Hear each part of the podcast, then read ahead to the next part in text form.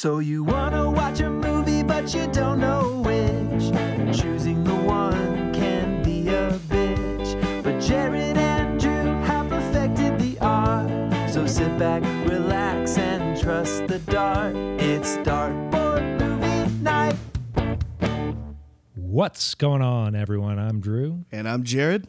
and welcome to Dartboard Movie Night, the podcast where we put 20 movies on a board, throw a dart at it, and let the fates decide.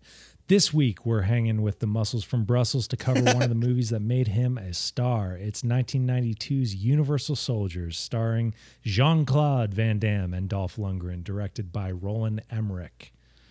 Dude, I am so glad that I so rarely read these before you say them because it's a new experience for me. I did not know that was coming. Excellent intro, Drew. How are you doing tonight, man? The Muscles from Brussels is a famous nickname for him. Did Is it really? Dude, I have a history of not knowing famous uh, movie star nicknames. My buddy Brendan back in high school was like Sly Stallone, and I was like, You're making that up. That's not his real nickname. And I Oh. was way off. I was completely wish, I wish that I was clever enough to come up with the muscles from Brussels. I thought I thought you literally just off the domed that for the and I was like, Holy shit, Drew, nice work. You could have kept the mystique going a little bit from me, but I bet the audience would have known. No, people would call me out. I'm not going to do that. Yeah, no, that's fair. That's fair. Still, I still like the intro. It's a. I mean, it's one of the great all-time actor nicknames. Can Yeah, we dude, agree I on get that? Uh, I think so. I think it's better than Sly Stallone as a nickname. Well, yeah. I mean, that's just that's just a riff on the actual name. It's not like i I'm I'm putting an entire adjective on Yeah, you. Or, it is like a riff, isn't it? It's like a a, a rejiggering and like a well, it's like Ar- it's like weird. Arnie for Arnold. You know, it's the same That- fucking deal. Now that one I could buy, but the L is on the move in Sylvester Stallone and Sly. That's what's strange about that one to me. But that's another here. I think it's more of a visual one where it's like Yeah. if you look at Sylvester Stallone, like the L and the Y, you know, it's like it's like how they say where like your brain, if it can see the first and the last letter of a word, it can fill Mm-hmm. Yep. in the blank on the rest of it. Like that that's like what your brain is doing there. With Sly, yeah, dude. I- I remember the first time I was in like high school and I read a paragraph written that way. That's all jumbled, and I was it was mind blowing. Yeah. It's like really, really cool. yeah, it's like one of those like magic uh pictures where it like changes as you shift your perspective Yep. on it. For sure, dude. And I actually, I should say I have some Sly baggage too. Whenever I hear that name, I think of either Sly and the Family Stone or the video game series that for PlayStation. It's like Sly Sly Cooper. It was like a raccoon. But uh, That's anyway, a blast from the past.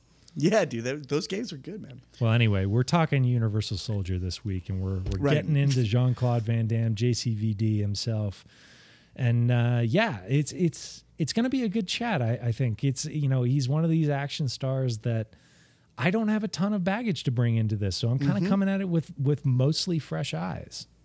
Dude, I'm in a very, very similar boat, man. Um, looking forward to talking about it. I think it's going to be a fun one. I think it's going to be a fun chat for sure. And I really don't know much about your history with Jean Claude Van Damme, so it'll be like new information to me for the most part. So Yeah, I mean, i I'm think I mentioned it when we hit it on the board, but yeah, I think we did, but you know, I never remember those things. Those are always at the end. I'm like burnt out from talking. I'm like don't really tipsy. Three three glasses of wine or something. I'm like, yep, yep, yep. We'll talk about yeah. it next week. For those week. who haven't been able to pick up on that from our, our words slurring over the course of the end of uh, these episodes, generally we've got a couple of drinks in us by the end. No, now that you mentioned, I think I remember you said you saw one or two, but well, but we'll, get, into the specifics We'll get again. into yeah, it. yeah, yeah. For now, let's do a quick board review. Let's talk about where we sit with the current board. At number one, we've got You Can Count on Me. Number two, Ikiru. Number three, M. Number four, Rio Bravo. Number five, Operation Condor. Number six, Anomalisa. Number seven, Amadeus. Number eight, Pi. Number nine, tonight's episode, Universal Soldier. Number 10, The Limey. Number 11, Coraline. Number 12, The Straight Story. Number 13, Night Moves. Number 14, The Karate Kid. Number 15, The Friends of Eddie Coyle.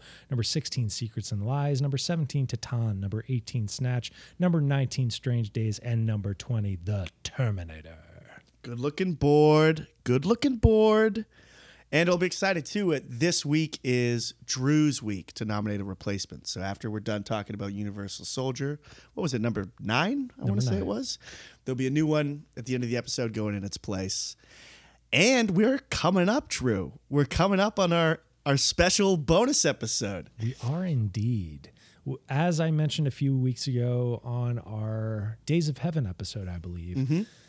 we announced that we are going to have a little award show uh, encompassing the first 50 movies that we've watched on the show. So that's going to exclude Sling Blade. Who knows? Maybe it could sneak into a category or two for Jared, but I didn't It could watch be in the basement if we have a category of like worst movies. of the year.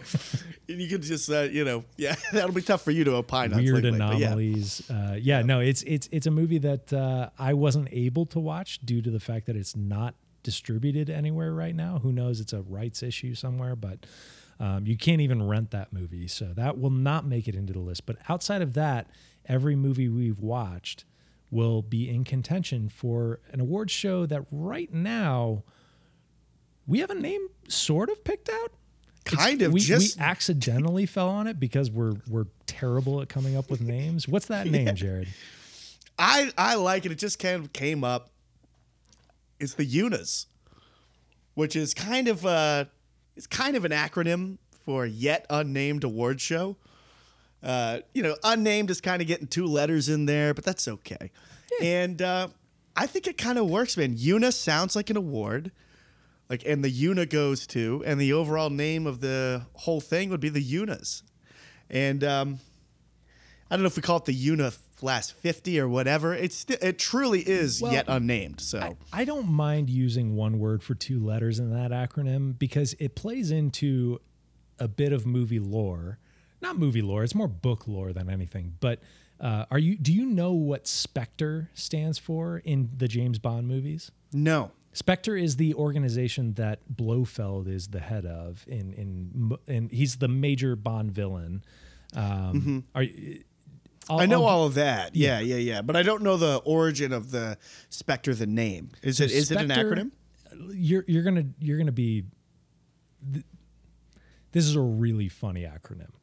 Spectre stands for Special Executive for Counterintelligence, Terrorism, Revenge, and Extortion. it's a weird bevy of of uh, Yeah. crimes that they are committing. They're also like they seem to recognize. I feel like a lot of villains in the real world don't view themselves as villains. It seems like Spectre does. But Spectre, the SP are both from Special. It's not even a word that's like broken into two parts. It's it's right. sp- So SPE. Yeah, There's precedence. You're making a Supreme Court case here. there you go. for for for the UNAs and be like, as you can see, there is precedence for uh, an acronym using two letters from the same word, and it's fine. And I mean, UA just just sounds like it's awful. You need that N in there. UNA is clutch, and it might be the name. But point being, I think it's going to be a super fun award show. Whether or not UNA takes as the name. Like we're gonna have, you know, best brood of the last fifty. We're gonna have like, you know, normal things like best picture. Well, it's the top top brute, we should say. Dude, top top brute. Yeah, yeah. We also have like fun like acting categories. We're gonna just, we're gonna decide our big dog of the year. We're gonna decide. we're gonna have we're gonna have lots of fun with that episode. Yeah, yeah. It's gonna be a blast, and it'll be coming out uh, as like kind of one of our bonus episodes. It'll be dropping that week of what would normally be our fifty first episode, and then after that award show, we'll be getting back to sort of our regularly scheduled program, and we'll begin the trek of the next 50 Mm-hmm. You know, which will be a whole new. Uh, I mean, the board will uh, the board will obviously remain the same, but it'll be a whole new batch of fifty to consider. Yep. Well, we are two weeks away from that award show. We'll remind everyone on the next episode as well. But this is this is the second to last movie that we'll include in that award show. So Yeah. Stay tuned, folks. But for now, let's talk a little bit of Universal Soldier. How about it? Love it, dude. Little streaming check. First time in a while, Drew. Available with for free with subscription somewhere. As I recall, it feels like anyway, we've been on a tear with like pay to rent, pay to rent, pay to rent, blah blah blah. If you are a subscriber to HBO Max, you can stream this at time of recording right now. Much Um, like yeah. Spectre, we've been extorting a lot of money out of people for the last few weeks. yeah, dude, they've seen massive upticks in their rental fees due to this show for sure. Uh, but yeah, no, it's uh, yeah, we have been extorting our listeners absolutely. Uh, but this one, um, you know, who knows? They're probably all just stealing it online afterwards anyway. But um, this is uh, definitely something that if you have HBO, I would say if you're in the mood for something fun, light, goofy, silly, give this a spin. Universal Soldier was a Jared pick. And I got to be honest, when you put it on, it came out of left field for me. Where did this come from? How did it get on the board? You know, a lot of times something will get on the board if it's one of my picks, and yours fall in this category too many times of like, oh, somebody said something, or a director did this or that or the other. This was none of those. This was literally me just recognizing a big void in my film history and realizing that the show is a great way to address it. So I had never the old before Jean Claude Van Damme hole. the old Van Damme hole. I had never seen a Jean Claude Van Damme movie, hmm. and it really felt like kind of silly. I love action movies. I love particularly action movies from this time. And I just kind of, for reasons I don't fully understand, and we'll probably kick it around, but I I just wrote him off before I ever saw him. I kind of I think I viewed him as like a Schwarzenegger ripoff or something, and Well, I just like let's expand on that. What? So, yeah. I mean, obviously, Van Damme is like, to me, he's like a tier below your Arnie's of the world. Like Arnie, Arnie's the pinnacle of this era of action star. Mm-hmm. Yeah. Right. Like, like, would you and disagree? arguably any, but no, I would not disagree. And I would say in terms of like Hollywood movies, ho- like Hollywood action stars all time, Arnold is number one for me personally. But I definitely would not disagree that of his time, he was he was number one. Van Arnie. Damme's an interesting one. So, not to reference Blank Check again, we always reference them, but I mean, they, they look they're the they're the best of what we do, and they did an episode recently on Street Fighter, and I I hadn't put together until they were talking about JCVD in that episode, but like he's kind of a really condensed star era in that he broke out in like 88 and by 1995 he was making like direct to DVD shit. No, Direct to VHS I guess at that time. Yeah, that, I got you. Yeah, But and now direct to streaming. yeah, but I mean, like, he had an era there from like basically just after this movie through Street Fighter where he was commanding like 20 million for a movie. Like, he was a major star at that point, but it was such a condensed era that, like, he doesn't have the staying power of your Stallones or your Schwarzeneggers. And I don't know. I just I find him a really fascinating artifact in that way. And it's like to me he's he's different than your your Steven Seagal's because Seagal was like he was almost like a joke from day 1. Like he made a couple of movies that that people revere like Under Siege, but overall people kind of like you know kind of kind of snicker at him as an actor. Oh, dude. Whereas, the funniest whereas- thing about Steven Seagal is the rest of the world is in on the joke and he's not. Exactly. Like he's the only one who doesn't get it. It's so bizarre. And, And- that's what makes it better. And the difference between him and a Van Damme is that Van Damme is like super impressive as a martial artist. Like he just has a as a physical specimen. You're like you can't take your eyes off him. Versus Seagal, who's like kind of a joke, and even like the action that he does.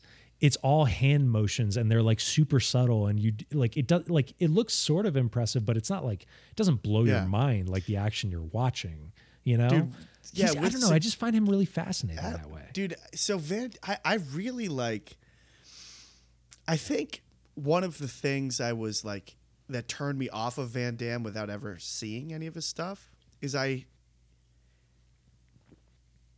I got it in my head that he just did movies about martial arts. You're talking like your blood sports. Bloodsport and what I assumed like Kickboxer would fall into this category too. And when I just heard those titles, like I have never been interested in f- movies that have fighting that are about fighting. I don't know. I just don't What, do- really. what do you mean by that? Like uh, if there was a movie about like a martial arts tournament and Van Damme is in it, like sure. Okay. I just that would Which, not I mean, appeal to me from afar. That is and blood that's sport. That's what it sounded like those movies were like. But that movie And- rules. I want to be clear. Like that is the mm-hmm. only other Van Damme background I have. Not to spoil that part of the mm-hmm. conversation, but No, yeah. let's just say it now. Yeah. but but yeah, that I saw Bloodsport when I was much younger. I, it's been years since I've watched it, but I mm. remember as a kid just being like, "This movie fucking rocks." so it's just those two for you before this week. Was was kickbox, kickboxer and bloodsport, or just I have Bloodsport? not seen Kickboxer. Okay, ju- just- just Bloodsport. Just Bloodsport. That's right. That is what you said last week. Now, I'm, now I'm remembering. Um, but um, I don't know. There are certain fight movies, quote unquote, that I dig that maybe take themselves seriously and like something like um, not to say those other movies do or do not. I haven't seen them, but I'm a big fan There of. is no um, try. is that what that's from? Do or do not. There is no try. That's a Yoda quote. Oh wow! Oh, I thought for a second I was like, yeah, yeah, that is that is Yoda. Um, what was it? Warrior came out kind of last Ooh. fifteen years or so. Underrated sports movie. yeah, dude, that movie's really good. So there are fight movies out there that I love and have been drawn to in the past. But I would argue reason, that's a family drama wrapped up in uh, in a in fight a movie. in a UFC movie. Yeah, There's more going on um, there. Nick Nolte's if giving an Oscar-worthy performance in that. Yeah, yeah, absolutely, he is, dude. Um, but for whatever reason, Van Damme, I was just like, isn't he that short guy with the goofy accent? He's an action star, and he's wants to be Schwarzenegger, Does but the he's not. splits a lot. Yeah, and I was just like, no, we're not doing this. And but even f- looking at it from far away and never interacted with his movies, I'm like, well, there's no way he's worse than Seagal. Like Seagal is like, for my money, the worst action star I've ever seen. And part of that is accidentally charming and can be one of the reasons people may or may not be drawn to his movies. But I do not respect him as, a, as an action star. Um, so it kind of like through this show and all that, I was like, you know what? It's time to get a Jean Claude Van Damme movie on the board. I need to I need to actually check this guy out. So I went down a route that I don't normally do to pick a movie, which is like I just Googled it. Because I went to Rotten Tomatoes just to see the list of his his filmography, and I wanted to pick one that way. But Rotten Tomatoes is flawed in so many ways, and I think maybe principally is they do not show when a movie is fun through their whole aggregate thing. Like they never seem to calculate that. So like all of Van Damme's movies are just like Splat City on their stupid shit. So I was just like, okay, this is not the the way. So I googled it. And I think I arrived at the Den of Geek or some website like that that had compiled this person, this author's like actual top ten Van Dammes. And I was just kind of zooming through them. I got close to the bottom of the list, meaning the best movies in this person's opinion, and they had Universal Soldier at number two. And I just saw a picture of Van Damme in his like fatigues with that eyepiece, soldier piece before he starts waking back up again saw that picture. It's like, okay, this looks interesting. And I tried not to read too much of the descriptions. You know how much I like to avoid that stuff. It's like, okay, so it looks like there's a sci fi bent to this. It seems like he's in the prime of his career in terms of like the timing, as far as I know. Um, did not know that Dolph Lundgren was going to be in it when I selected it, as far as I rec- as far as I can remember. But it's like, okay, let's do this. Let's check out this movie, Universal Soldier. Maybe it'll be great. Maybe it'll suck. Um, but I want to get, um, I want to find out how I feel about this Van Damme guy. And ironically, I think in in some ways it's not a great first viewing for Van Damme, especially the first half of the movie because he's playing so robotic, you know, intentionally, and he really, it's not really a martial arts film. It's like he's it's more like shooting and sci-fi and stuff like that. It's not really like it's not really showing his athletic ability that much.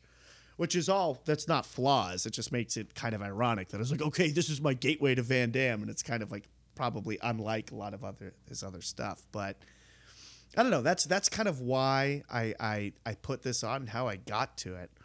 And uh, we hit it pretty quick, I want to say. Yeah, I mean it's only been on the board for Like a know, month or two, maybe? five or six weeks. Yeah, Yeah, yeah. Hmm. So, uh, so yeah, just like let's get it up there. We hit it pretty quick, and I am glad we did. What were your overall thoughts of this? I dug it. I liked it. Okay. I thought it was. I thought it was really fun, really solid, really silly. It kind of checked a lot of the boxes as what I wanted from a movie like this. Kind of like something sort of light. It's trying hard enough, but it's not trying too hard, and all this sort of bullshit stuff. I will say I don't think it's going to like breach into action movie classics for me necessarily. Um, I'm sure throughout the course of the conversation we'll compare it to other actiony types of movies we've covered on the show so far. I'll, I'll leave that off by saying I don't think it's as strong as Face Off, and even though I do personally believe Face Off is a tiny bit overrated, I think this is even a little a little half step below that. But I still really liked it. I I really want to be clear on that. There are just some scenes in it. So wait, is Face Off the best action movie you think we've covered? Oh, great question. Um, not counting. I, was mean, just James wondering Bond- why you use that as Yeah. your, your main example. It's the one that came to mind. Well, the one that Um, comes to mind for me Conan, is Conan the Barbarian. Yeah, that's Conan. the best action but to me. Conan is also like an adventure film too. You Yeah, know, it's a Um, historical epic in some ways. Yeah, not, not it's a- historical, but you know what I mean. yeah, like all of those genres apply. An action movie for sure. It's a, it's a sword and sandals movie Yeah. in a lot of ways. if if I mean if I'm going if if there's a face off between face off and Conan, Conan's winning that fight every Oh, fucking day. unquestionably. yeah. But I- but But, I uh, yeah. the reason I, I kind of like raise my eyebrow at that is I, I thought that you had liked Face Off, not loved it. So that's Yeah, that's well, I mean, I had I that was probably the fourth or fifth time I'd seen Face Right. Off, and over the years, I'm like, I, I dig it, I really do like it, but in my for my money, I prefer The Rock as an action movie that came around the same time, which is the and one I- you thought that we were watching. Yeah, that's one I when I got remember super excited when we hit it, and then I was like, oh fuck, it's happened again. This Face Off, it's not The Rock. Um, oh, you know what? You know what? My best action movie we've covered is is The Fifth Element. yeah, that movie's that movie's awesome. You like that more than Conan? Oh no, no, no. We, we don't well, if I'm saying show. if we're if we're not qualifying Conan, if we're if we're saying that that's different than than a traditional action movie. Yeah, actually, a fun connection between this movie and uh, Fifth Element, which I'm sure we'll hit. But there are certain set pieces and action scenes in this movie that are fantastic and really, really jaw dropping. Some great stunts, some great location work, and some just some awesome stuff. But then there's these other portions where they're like building, building tension, and you expect this amazing sort of climactic action sequence, and it just doesn't, for me, really come together in a in a super satisfying way. Um, to give a specific example of that, I think of the scene at the motel where they're first on the run. He's first like woken up, and the the the truck arrives, and the soldiers like fan out, and they they fire their guns into this hotel, like the the tension they build before that is great, and it really seems like oh shit, they're in a lot of trouble. They're coming for him, but the resolution is just kind of it left me feeling a little flat, where it's like oh so they hid in the bed.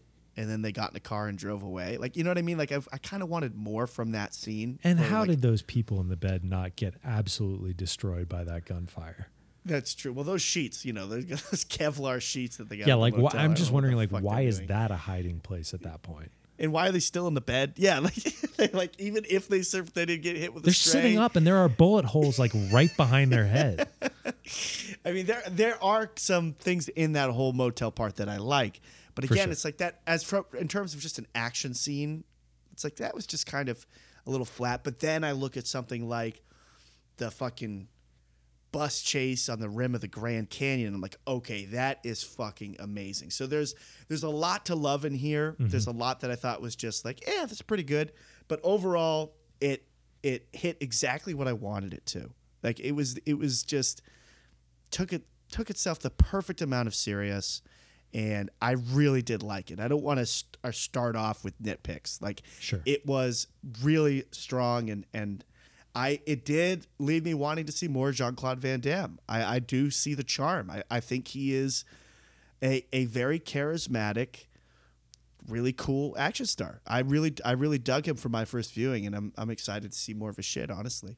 What what did you think about the movie on like first watch and overall view, vibe? I think I'm pretty much in lockstep with you. I maybe liked it a little less than you. Um, I I think the biggest thing I would disagree with you is that it did not at all sell me on wanting to watch more Van Damme. Um, really? Yeah, and, and that's not that's not to say I dislike him in this movie. I think for what he's doing, he's effective, and there are moments that I'm like, I I, I would like to see more of that. So so in that way, I guess I I. I I would watch more of him, but I'm not going to be like eager to go out and, and seek it out. Um, I think the strengths of this movie are like like almost none of them I would put as a as a credit to Van Damme. Um, I think this movie is is fun. I, I didn't dislike the movie at all. I, I had a really good time with it. I think it's you know pretty low on the list of movies we've watched because I, I mean, but that's more of a, a testament to the quality of the movies we've picked. I think so Right. far in the movie or, or Right. in the show up to this point. Um, but that being said, I, I think overall, it's just kind of a meh action movie at the end of the day. I agree with you completely that some of the some of the set pieces in this movie are outstanding. And just on a construction level and like the the idea behind them, like the Hoover Dam sequence at the beginning Yeah. of this movie is is so good. Let's just fucking get into that right now. Yeah. How fucking awesome is that rappel stunt down the face of the dam, dude?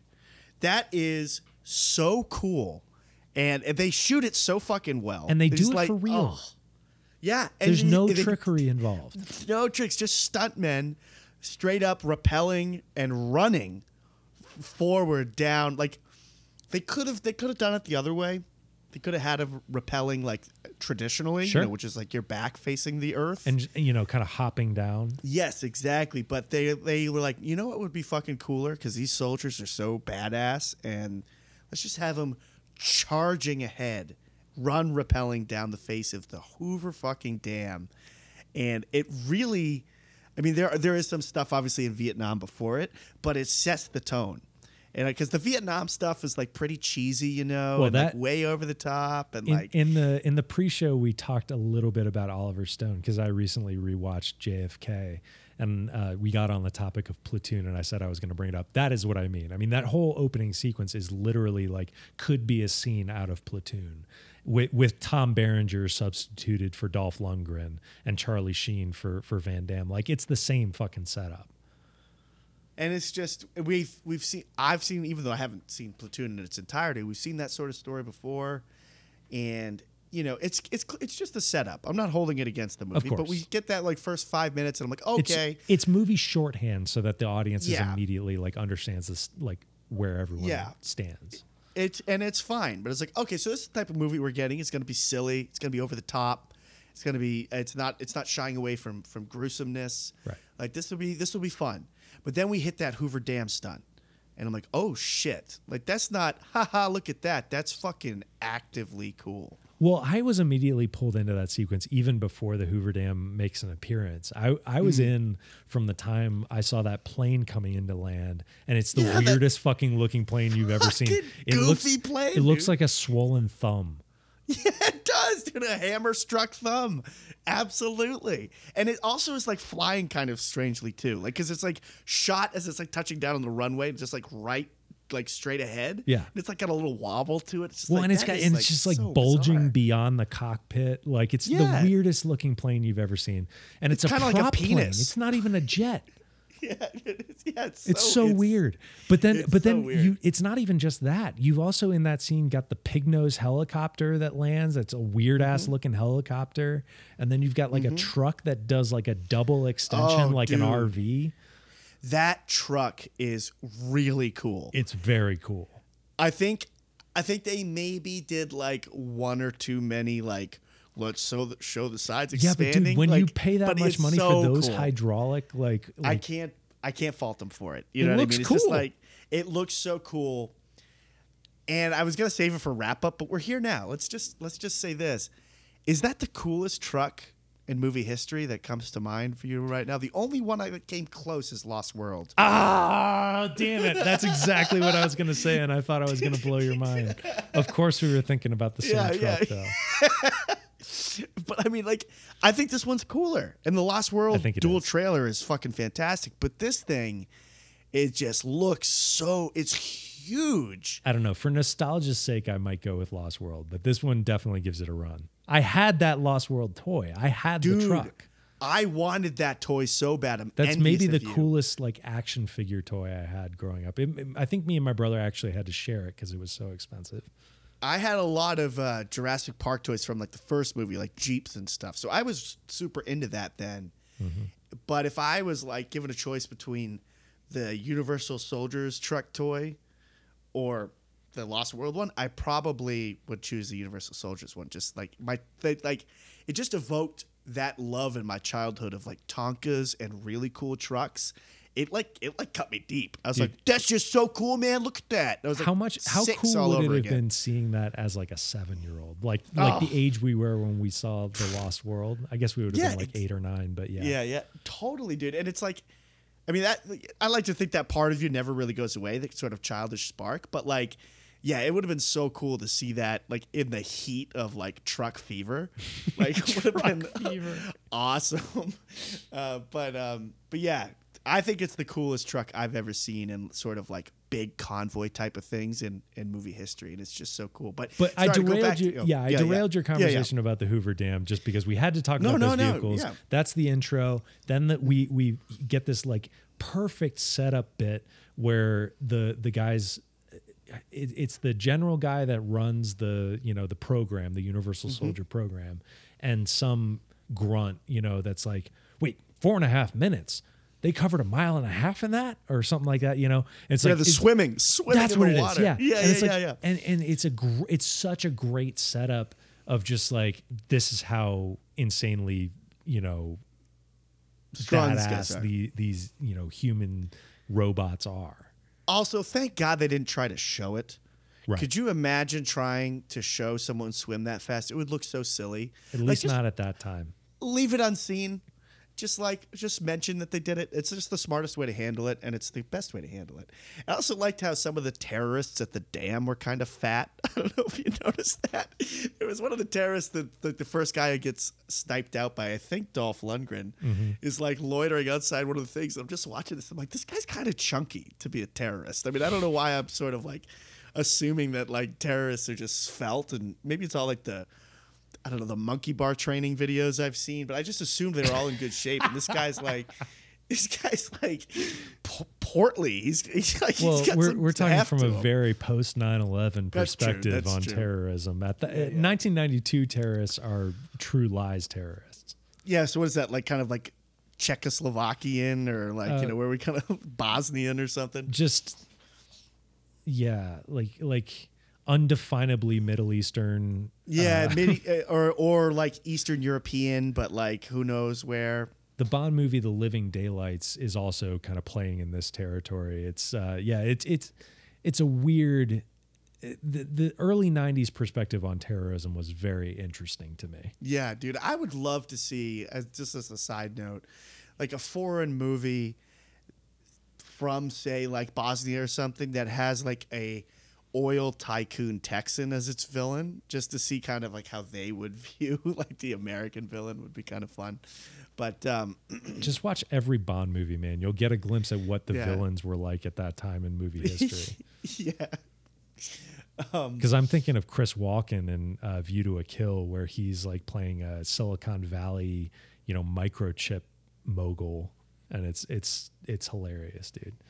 I didn't know Christopher Walken was in a Bond movie, and now I have to see that. That is probably the most, the funniest Bond movie ever made, without question. And he's On purpose? uh, Walken is delivering like an outstanding performance, weirdly, uh, but he's just playing, you know, kind of a larger than life villain. Uh, but no, everything involving Bond is like. It, it- you're, it's like watching Mr. Magoo.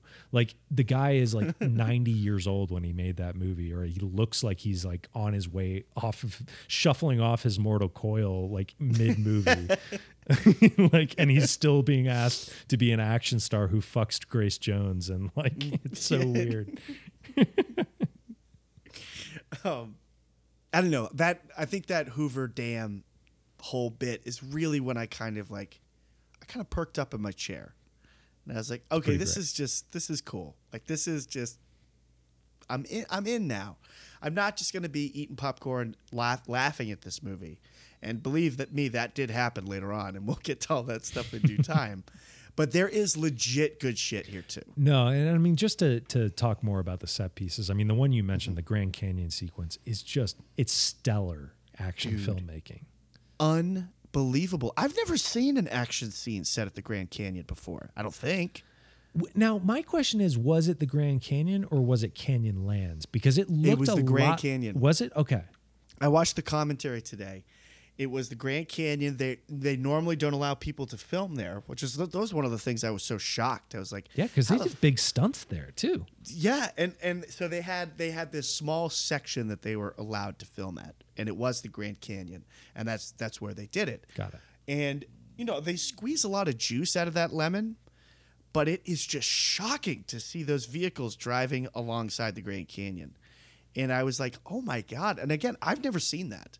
I've never seen an action scene take place there, and I just was blown away by that, and how much scenery fucking Dolph Lundgren is chewing up in the whole lead up to that. I'm sure we will get to him in detail, but that whole chase leading up to the the spectacular imagery of the whole Grand Canyon thing is really exciting and really good too. Well, I was. I mean, you brought up scenery, and I you you followed that with chewing scenery, but I thought you were just going to say like, I, to me, the fact that they shot it there and they mm-hmm. got those wide shots of this truck barreling through, you know, this the the canyon and like along the ridge line, like that to me is that is the argument for why CGI sucks. Because that sequence today would be done you know in some desert and they would superimpose the grand canyon behind them. Like they never would have shot it at the grand canyon. But the fact that they did for this movie it just lends so much credibility to the movie. And you just you you get pulled in in a way that you never would in a movie like this today Dude, a hundred percent, a hundred percent. I mean, we touched on some of that stuff a little on like the Top Gun Maverick stuff, but I don't even know if they'd let people film at the Grand Canyon anymore. But just the the like really feeling it, and really seeing those trucks on that ridge line, like seems like terrifying driving. Like it's really intense. Right there, we've got cost of admission, worth your time. It's we're there already. It's just a that, full just star that shot. It's a full star better movie just by doing that one thing. And it's By like I think that's what gets lost in the conversation about CGI is it's just like there there is a real tangible improvement to your experience of watching a movie when you can look at something and say I know they did that for real Yep. it just it just changes how you view the movie and like for me like maybe this is a two star movie if that's a cgi sequence literally like mm-hmm, that's mm-hmm. that's how much of a swing i feel like it it does to your brain when you're just like at least i have that to hold on to whether the movie sucks or not that was pretty fucking cool Yeah. Yeah. And it's just like now that we lose out on so much of that stuff these days, we just get these bad movies that there's so much less that could be redeeming in them. right Like, you know, because again, like you're saying, if we get these things where you're like, oh, at least there's that. Like, like you said, if this sucked, at least we had that Grand Canyon scene. Uh, we don't even get those at leasts anymore. I think it's a core tenet of like our podcast and like how you and I approach movies. It's is it's like even if I don't like something, there's going to be something, you know, on the whole, I'm saying. Yep. There's going to be something in there that I can pull out and be like, that is pretty cool. Or, or I, I see the craft there, or at least uh, if nothing else, I see what they were going for and I appreciate it on that level. And and like you can't make those excuses when you see a movie that has been completely completely constructed in a computer. Like it just it's not the same experience. Yeah, it just doesn't doesn't. And I'm like I'm just happy that this movie was made at a time with those sort of computer based choices just weren't an option. Right. Like and it's just like it's so much better for it. This was pre Jurassic Park, and Jurassic Yeah. Park is the one that changed everything for better or worse. Yeah, absolutely. While we're hitting these kind of set pieces in, in our sort of overview, what did you think of the whole um, gas station scene where they go like and and you know it's like after they flee the motel and Jean Claude Van Damme asks Ally Walker, who who's the actor who plays kind of the, the love interest in the film, asks her to kind of help find the chip and all that sort of stuff. So that, I really thought that scene was funny when they're like she's he's like asking Grabbing his dick. digging it. Yeah, grab. Is that normal? It's like yes, that's very normal. And I mean, let's be real. The guy is in great shape. The guy is in spectacular shape. Oh, I don't mind watching him walk away naked. He, No, no, good looking just a- butt. it's a great body, and um, it's just like, man, that might have been one of the things I was like just maybe down on him before I ever saw it. it. Was just like, I was just like a hunky dude who likes to like just show his muscles, which is obviously like all the action movies, action movie stars in that time period were kind of like that, except for Jackie Chan, the all star. Um, but um, but I dig that scene, and then we have the arrival of that really cool truck, and then that like okay cool okey doke. Like I think that scene for me was like solid. Again, I kind of wish there was a little bit more there, but there's some awesome shit too of like the stunt of the guys on fire Yeah. when they're like moving really slow because they don't you know they're they're they're reanimated zombie soldiers so they don't feel pain. But you got to think of the stunt people in that suit. You know they're they're training to be on fire for movies all the time. It's part of the job. But you know normally i would think when they're in a scene where they're on fire they're flailing around like a normal person would. And that's also kind of your natural instincts anyway. They have to keep their composure and they're on fire in these suits and they Mm-hmm. have to like march at like a steady pace as if nothing is wrong for It's a an few impressive seconds. stunt. It really is. Uh, so there's like some good shit there. And then I did not see coming that Dolph Lundgren was going to be in the back of the car when he popped up with the wire. Like that was a good, genuine surprise. and then sprinkled on like a little fairy dust on top of that is the terrible and hilariously so stunt of him going through the window of the great. car is awesome. Because I was like, I was listening to commentary and I was like typing on my little computer, taking my little notes, and I was like, oh, that's a great stunt. And then I heard the director like laugh at it. It's like, oh, you could just tell it's a puppet.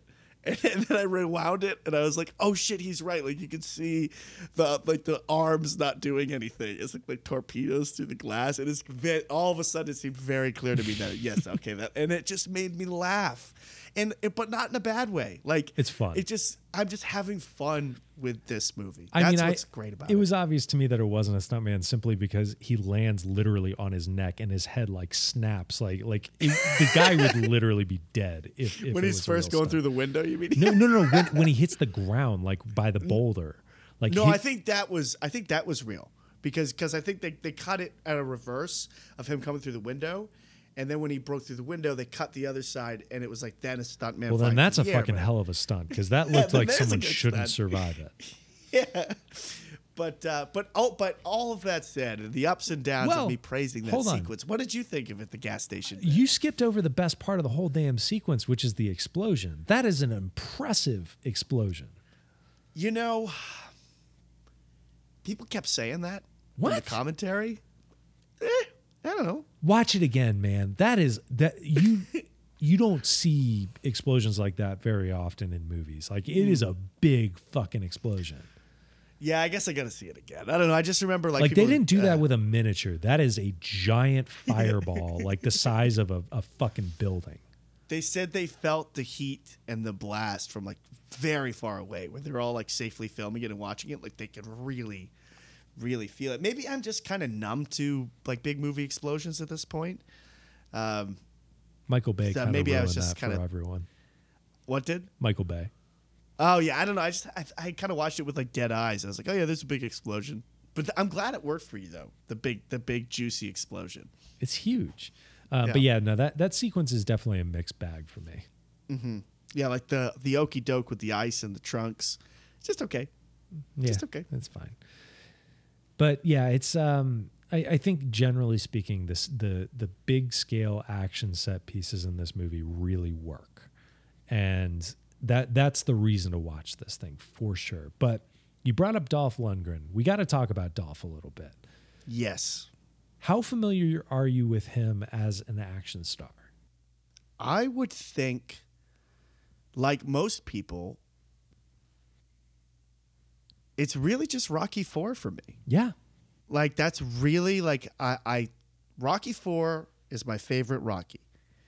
I'm very sp- specific with the word choice. There is favorite. It's definitely not the best movie of the series, but I just love it. I just absolutely adore that movie. It is the perfect amount of cheese and 80s for me, with the exception of the robot. If I had to guess, that would be the one that I think most people say is their favorite or second favorite.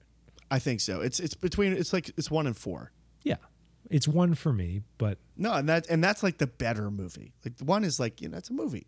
Uh, Four is fun, is just like holy. There's a lot of cocaine running behind the scenes of this this movie creatively. It seems like, um, but I was always really into the Ivan Drago performance. Like just just just just really cool and just a great sports villain. One of the all time great athletic villains. Um, but outside of that, I I had heard that he had done other action movie stuff, and I I, I had heard that. Um, you know, it's always sunny in Philadelphia. Did an episode kind of spoofing him, and and even had him in a fake movie that they did within the episode. And oh, stuff. he So was actually that- in the episode. yeah, in the later seasons, there there's an episode where the gang goes to like a uh, screening for uh, for the new like t- whatever they call like the Top Gun or I can't remember the name of the franchise. And so they get uh, to see this movie before anybody else does, and they get you know marketing people asking the questions. But in that episode, you see clips from the film, and Dolph Lundgren is the star for real, and like and they shoot it like a real action movie. You know, it's it's pretty fun. That's fun. So I knew he had this history, but I had actually never seen him in a movie outside of Apollo of Apollo, outside of Rocky Four. What what, what you have the same experience you were yeah, saying? yeah, no, absolutely. I I, was gonna say like it's I don't really have any other frame of reference for him, and I think like I just had made the assumption based on Rocky Four that he was kind of a one note actor in in, in mm-hmm. the terms of just you know stoic badass like probably can't deliver a line very well but he looks really good kind of thing you know? Mm-hmm. But he's anything but in this movie. He is the highlight of this movie to me Dude, he's really good at this. He's really fucking good. He his he has so much charisma in this movie. It's like I had no idea he had this in him. Well, I want to kind of like tunnel in on this a little bit with you because we see, like, we were talking earlier about the Vietnam sequence. Vietnam. Vietnam. Vietnam. yeah. We were talking earlier about the Vietnam sequence. And, um, you know, we get to see a little bit of his craziness there. Obviously, he's got a necklace made of fucking ears, but he's kind of like almost too far gone in a way. We don't get to really understand anything about the character except that he's snapped, and then he and Jean Claude Van Damme kill each other. And then when we get him sort of reanimated in his zombie mummy mode, he is channeling that Rocky Four energy you and I were just talking about, just like I will break you. And he's very ro- robotic and very kind of Terminator esque. Right. And I'm watching this for the first time, thinking, oh, that's why they, that's why they cast Dolph because he could just kind of channel this sort of like ironclad, uh, menacing, chill energy. But then as the character starts to really come back and his sort of crazed personality bubbles back up, I was like, I have never seen this side of Dolph before, and it's really good. It's fucking awesome. I think of that scene in the supermarket where he's like ranting to like all Awesome. the people. I love He's- that scene. It's pitch perfect. It's like a really good performance. It's a little confusing why people are just staying and standing around him. Like they they had ample time to to bolt, but they were just like, this guy's really compelling. I'm gonna stay and listen to this guy for a second. I mean, he is fucking six five, and like just nobody, like nobody looks like him, dude. Like what? People don't look like that. What? I, I'd listen to that guy if he had a gun and he was, he was ranting and raving and be like, "Well, I should leave," but I want to let him finish his thought because it's, it's crazy. Yeah, but he, I mean, he's just he's amazing, and Yeah. I, I he is, I, you know, going back to the the chase scene at the Grand Canyon, he has just so many bits where he's just fucking with people while he's, you know, like taking them out, and like it's, I don't know, like like there is an inherent action star charisma that he brings across in those scenes.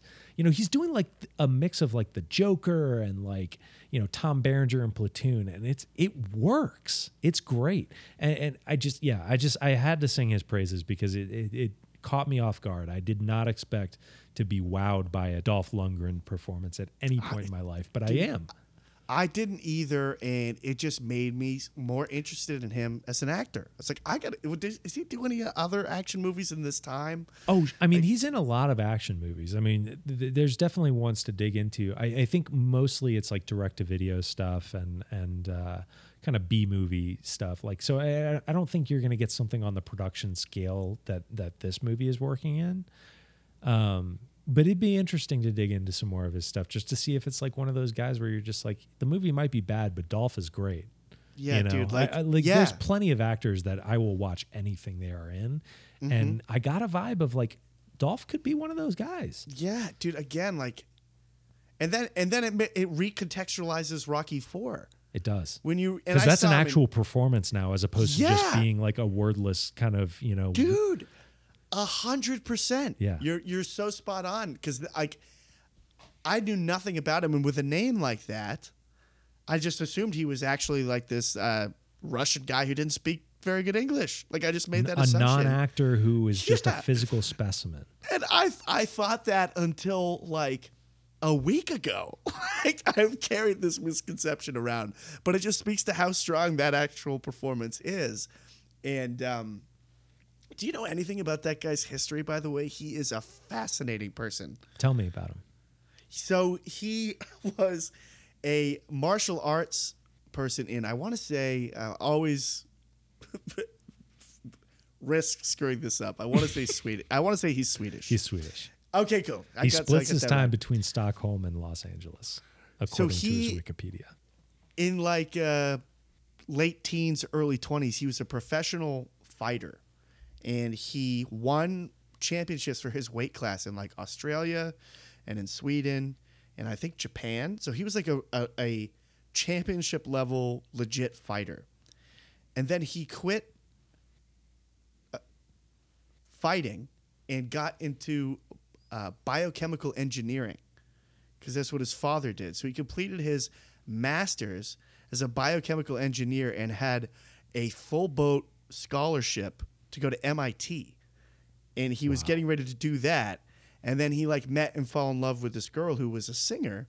And he kind of got sucked into the entertainment industry a little bit. And kind of one thing led to another. And he was just like, I don't know, that seems actually kind of boring being an engineer. Maybe I'll kind of see where this acting thing goes. Well, your your nameless singer that you reference is Grace Jones, who I referenced earlier in this show. She's one Of Really? the, she's one of the uh, co-stars of View to a Kill, the Roger Moore Bond movie that I referenced earlier. with- Oh with Chris wow, Walken. dude! so That's she's like, she's awesome. like the main henchman, Mayday, for for Chris Mm-hmm. Walken's bad guy, Oh wow, so that that's crazy. So she was an actor too, then, and a model. singer. yeah, she's Yeah, she's a a crazy. Uh, personality from entertainment at that time you Mm-hmm. should definitely read more about grace jones because she is wild Yeah, well, I guess so. But I mean, it's just crazy because I, I don't know. Again, it just speaks to how good his performance in Rocky Four was. Because I just assumed he was just some meathead, I will break you guy. Right. And he's like actually this incredibly smart uh, person. And then we see a totally, completely different energy that he's working on in this movie, where he is uh, manic and crazed and paranoid and off the reservation and energetic and, and charismatic and kind of twistedly charming in some sort of bizarre way and funny. And um, I don't know. I was literally, I wrote it down today and I don't think I was taking crazy pills. I think he's kind of in my personal discussion for best action movie villains of all time. Even though I think this movie is just Wow. like BB plus level action movie, like uh, his performance and his like villain in this, and the little touches too that that the writers and production did with the ear necklace and creepy shit like that. It all added up to just be like I'm trying to think of other great villains, and I think of uh, um, do you, do you know the uh, character's name in Die Hard with the over the walkie, the main the main villain of that movie? I can't think of the character's name. Alan Uh, Rickman plays um, him. Klaus or something. hans uh, hans gruber Hans Gruber. Like that that is another uh, incredible villain in an action movie performance, but sure. but this is really up there for me.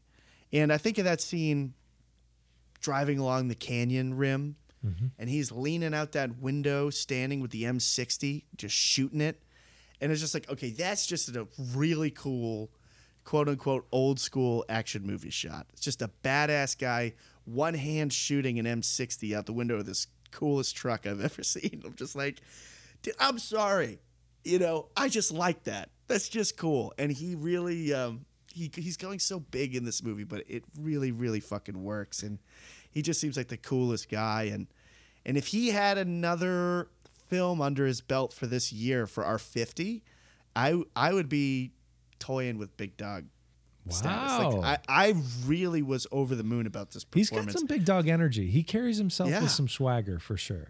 dude absolutely and again it's just the movie is is i don't think it really planned to do this necessarily but i was so pleasantly surprised because it begins with rocky 4 energy so it was all such an easter egg to me when it blossoms into something totally different and i was like i did not know he could go there and i'm loving it I, I did want to also just shout out the fact that uh, Dolph Lundgren and I we have a close kinship because we are both supporters of Everton Football Club from Liverpool. he's an everton guy He is also an Everton supporter, so he is very near and dear to my heart. All of a sudden, out of nowhere. yeah you know i noticed did you catch in the film he had some like voice cracks every now and again No, his I don't voice would like noticed. break. It was really funny. Like he's like when he when they're in there having their epic confrontational showdown at the farmhouse in the rain, and he like has the gun with the laser pointer and points Uh-huh. it at her head, and like squeezes the trigger and it doesn't go. It's like it's empty, and his voice like cracks. And it happens a couple other times when he's like chucking grenades at the bus from the super truck. And he's like, "Want to play catch?" And he's just doing those cheesy one-liners, like one after the other. Yep. And Drew, it leads me to a very serious question. I think I had the same question that I was I- about to I- interrupt you with, but you Do you want to? Do you want to ask it? No, because no, it's a great no. question. I want you to ask it. to listeners out there who might be fans of Party Down, this will make sense to you. Drew, is Party Down referencing this movie with that running joke? That's exactly the question I was going to ask you. I, if I had to answer, given the fact that that show is very overt about its film references, especially in that first episode where that line is is coined or or repeated, depending on how you want to view it. Do you want to give your shot at the line, by the way? Are we having fun yet? Dude, that was perfect. You channeled Adam Scott's character beautifully there. I tried to put some disdain in it, but I was smiling, so it probably sounded sounded wrong. No, it was great, but just it's got to have a con- lot of like searing, like self-loathing built There's some how you say resentment percolating in it for sure. Yeah. Just for a little bit of context for people who haven't seen Party Down, this is certainly not a spoiler. It's the first episode, like Drew said. Adam Scott is this down and out actor who had fame in commercials where he did beer commercials and that was like his character in the commercials like tagline was are we having fun yet and i've never heard it outside of party down and now this movie so i think you might be onto something Well, that, in that episode, they also are directly referencing Repo Man because they do the um, Mm-hmm. ordinary fucking people bit in that, and so I gotta believe that there's some inspiration there. Yeah, I th- I think so. Cause like, it's so specific, and I I when I when I saw that scene, I was like, oh my god, we have to talk about this. Well, I literally, when I watched it the first time, I took a video of the TV screen and sent it to Jared. I didn't even take the time to find the YouTube video because I was so excited. yeah, and then get this, I texted Drew this today. I wanted to find a meme of it or a GIF to send. It doesn't exist. We got to make this happen, people. I'm just picturing a world, Drew, where you and I are at some party and something bizarre happens, or it's just it's just off, and I text you the Dolph Lundgren one, and you text me the Adam Scott one, or vice versa. It's like we need that. We need that in our universe. We do. The, we need to have this. you know, it also makes me think if I ever have the opportunity to ask Adam Scott or Paul Rudd or any of the like original producers and writers of, of Party Down a question, my question is going to be is that inspired by Universal Soldier? Dude, yes. Dude, I- like there's no reason- question in my mind that that is going to be the first question that comes Yeah. to mind when I talk to anyone from that show, which is Well, never. it- dude, there is what? There's a limited season coming out, There is. uh, and so maybe they'll be doing some press tours. Maybe we could slip in there and ask a question just in the audience, like microphone passed around, like. Well, we do have, have a public facing podcast at this point. Maybe we can trick some uh, poor like marketing intern into getting Yeah. us a pass to, to one of those Q and A's or something. Well, I know that in the past, if not in Because we definitely don't deserve it. Let's be real. You're no, no, no, no. But you're a uh, you have been in in the past a, a Reddit guy. Maybe they'll do it. They're doing an AMA at some point. Oh, oh, shit! Hold on. Stop the recording. Save Shit. it. Save it. Hold on. For listeners who are uh, hearing this right now, which is at the end of the episode, almost certainly, Jared just spilled think something we're on his laptop. I saw a splash I think through we're the- okay. the webcam, and Jared is frantically looking for something to dry up this liquid, and I can't hear a word he's saying because his mic that he's using for both recording and the, the Google Meet is not plugged in. So I'm just getting wor- oh, it got a thumbs up. Okay, we're alive. Oh, okay. Now he's wiping the screen. God, this must have been some spill. A few moments later. Thank you for that great commentary, Drew. I could hear you through my end as I was scrambling to address this massive liquid problem. Oh, my yeah l- well let's let's talk about this so so tell us what happened i i from my perspective what i heard was a oh shit a clink and then liquid splashing in front of the webcam Yes. what happened from that point So I was, I don't know, were we talking about Dolph? Where, where, what were we talking about? I was, I that- was that is the derailment of all derailments but i think we covered Yeah. most of what we need to talk about yeah, with we dolph did. We got Dolph covered. Hold on, I'm still mopping up some some liquids here. jared Holy is now shit. using his shirt as a mop Yeah, yeah, and it's one of my good shirts too. So, um, I was I was being very expressive about something. I don't know what it was.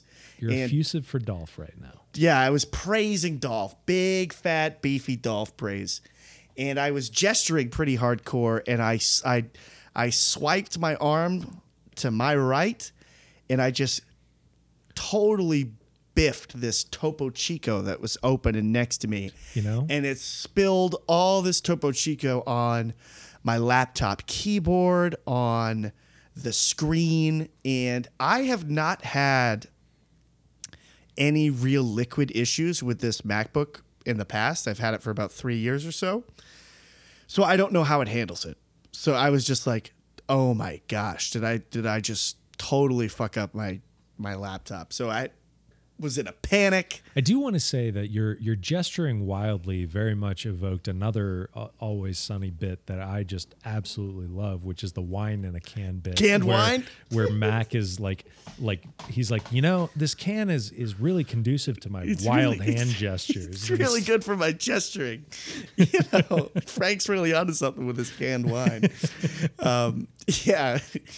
I mean, I was looking online today for that Dolph Lundgren bit from Sunny where it's the scene where Charlie and Mac are first pitching the idea to each other. Yes.